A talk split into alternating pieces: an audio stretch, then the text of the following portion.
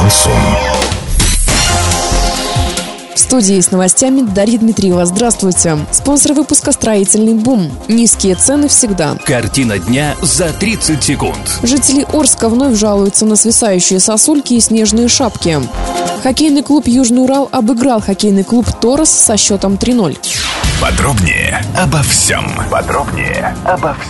Жители Орска вновь жалуются на свисающие сосульки и снежные шапки, которые в любой момент могут упасть на проходящих по тротуару людей. Чтобы сбили сосульки, нужно обращаться в диспетчерскую службу 050 или вашу управляющую компанию, так как подобные работы проводятся в индивидуальном порядке на основании заявок жителей.